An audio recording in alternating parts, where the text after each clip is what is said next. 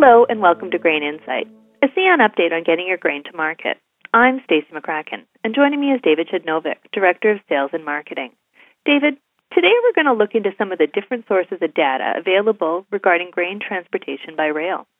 Sure thing. It's tough to pick a place to start here, seeing that there's such a sea of data out there. Some data is well known, some of it many people aren't even aware of, and other data is not interpreted properly. Uh, maybe a good place to start is overall shipments of grain and processed grain products across Canada on CN. We often place all the emphasis on statistics for Western Canada, but what's the scale of Eastern tonnage versus Western tonnage? Well, bulk grain shipments in Eastern Canada by rail are indeed limited. Heavy emphasis is placed on truck movement out there, given all the domestic demand and processing demand in the east, along with the terminal elevator network along the lakes. But there's still a lot of grain and processed grain products moving. Between August and the end of April 2020, CN moved 20.7 million tons of grain and processed grain products from Western Canada, while all Canada tonnage shipped stood at 21.55 million tons. And for April, CN moved a record 2.73 million tons of Western Canadian grain, and all Canada grain shipments were 2.81 million. Maybe that's a good segue into more of the CN specific reporting. Can you discuss CN's Western Grain Report? Back in September 2016, CN created a weekly performance report specifically for Western Canadian grain.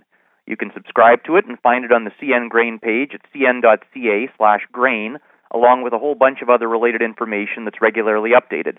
We wanted to provide a report that covered 100% of grain shipments moving in CN supplied hoppers and private hoppers, along with detailing 100% of the orders received for CN supplied equipment.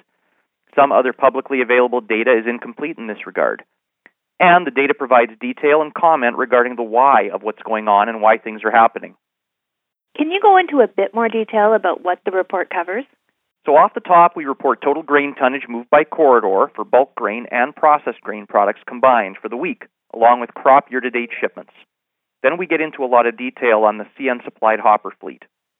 We take the orders we received for the week and remove orders with no authorization from the receiving facility. What is left is valid orders.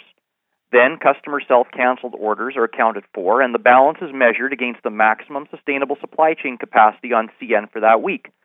5,650 CN supplied hoppers per week outside of winter, and 4,150 per week during winter. Remembering that private cars moving bulk grain are in addition to these levels.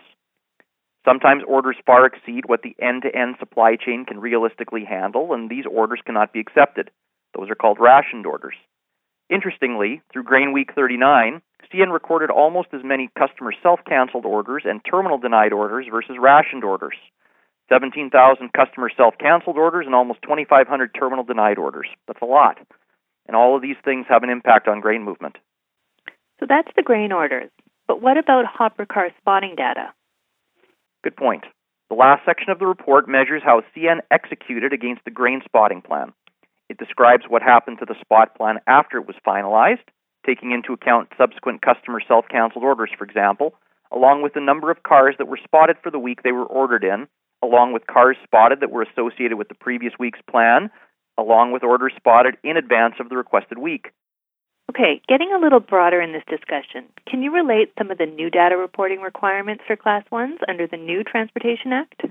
Back in 2018, as part of the modernization of the Canadian Transportation Act, Class 1 carriers operating in Canada were required to provide additional data on rail service and performance, with the data posted weekly on the Transport Canada website.